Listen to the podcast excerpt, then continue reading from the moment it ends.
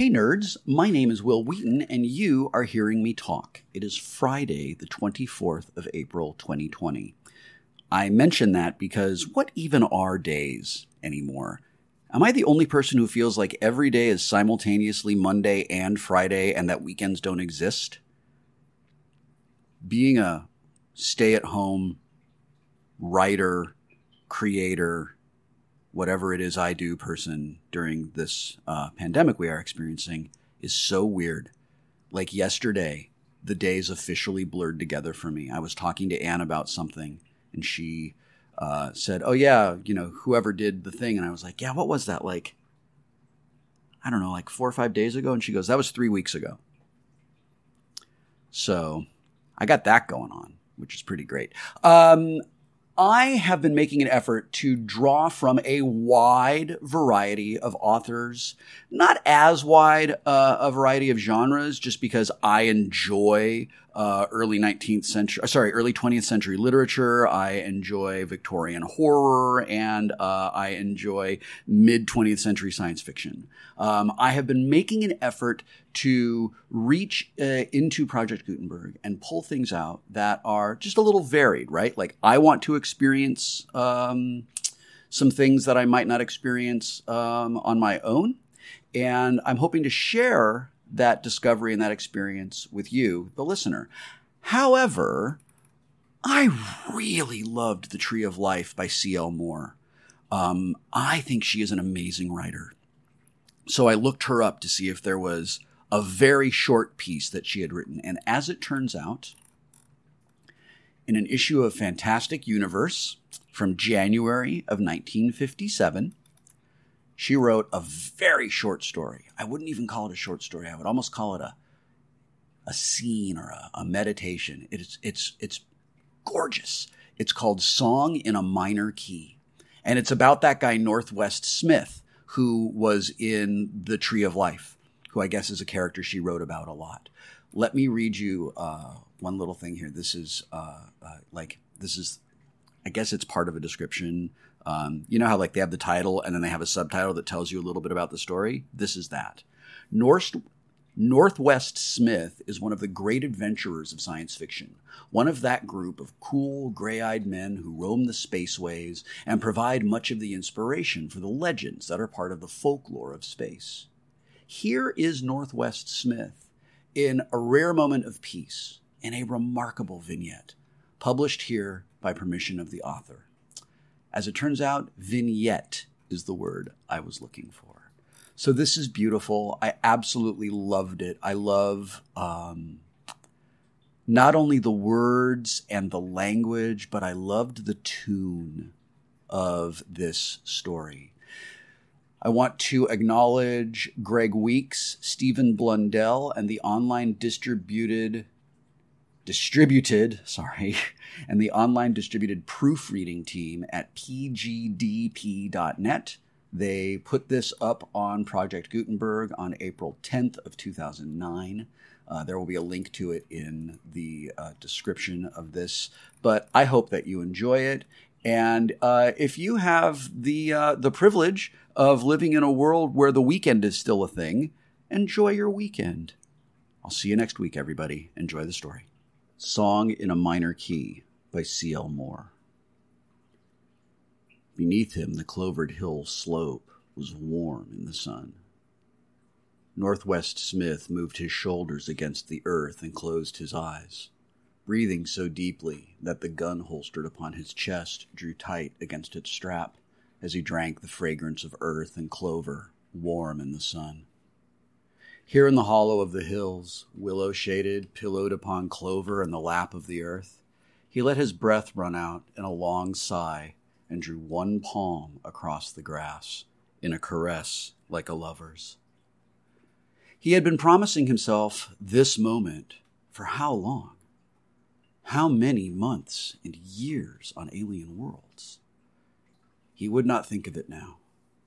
He would not remember the dark spaceways or the red slag of Martian drylands or the pearl gray days on Venus when he had dreamed of the Earth that had outlawed him. So he lay, with his eyes closed and the sunlight drenching him through, No sound in his ears but the passage of a breeze through the grass and a creaking of some insect nearby. The violent, blood smelling years behind him might never have been, except for the gun pressed into his ribs between his chest and the clovered earth. He might be a boy again, years upon years ago, long before he had broken his first law or killed his first man. No one else alive now knew who that boy had been. Not even the all knowing patrol. Not even the Venusian Jarl who had been his closest friend for so many riotous years. No one would ever know now. Not his name, which had not always been Smith, or his native land, or the home that had bred him, or the first violent deed that had sent him down the devious paths which led here here to the clover hollow in the hills of an earth that had forbidden him ever to set foot again upon her soil. He unclasped the hands behind his head and rolled over to lay a scarred cheek on his arm, smiling to himself. Well, here was earth beneath him. No longer a green star high in alien skies, but warm soil new clover so near his face he could see all the little stems and trefoil leaves, moist earth, granular at their roots. An ant ran by with waving antennae close beside his cheek. He closed his eyes and drew another deep breath. Better not even look. Better to lie here like an animal, absorbing the sun and the feel of the earth, blindly, wordlessly. Now, he was not Northwest Smith, scarred outlaw of the spaceways. Now he was a boy again, with all his life before him. There would be a white columned house just over the hill, with shaded porches and white curtains blowing in the breeze, and the sound of sweet, familiar voices indoors. There would be a girl with hair like poured honey hesitating just inside the door, lifting her eyes to him, tears in the eyes. He lay very still, remembering. Curious how vividly it all came back, though the house had been ashes for nearly twenty years, and the girl. The girl. He rolled over, violently opening his eyes. No use remembering her. There had been that fatal flaw in him from the very first, he knew now.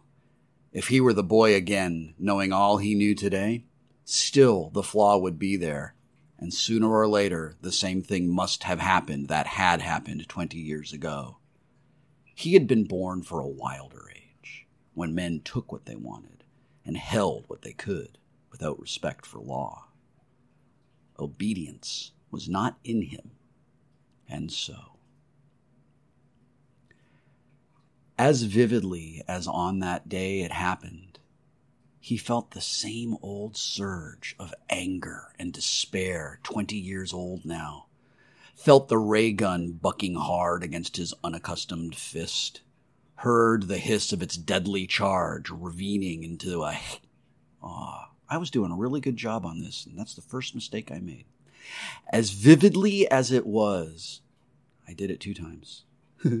as vividly as on that day it happened, he felt the same old surge of anger and despair, 20 years old now. Felt the ray gun bucking hard against his unaccustomed fist. Heard the hiss of its deadly charge ravening into a face he hated. He could not be sorry, even now, for that first man he had killed. But in the smoke of that killing, had gone up the columned house, and the future he might have had. The boy himself, lost as Atlantis now, and the girl with the honey hair, and much, much else besides. It had to happen, he knew.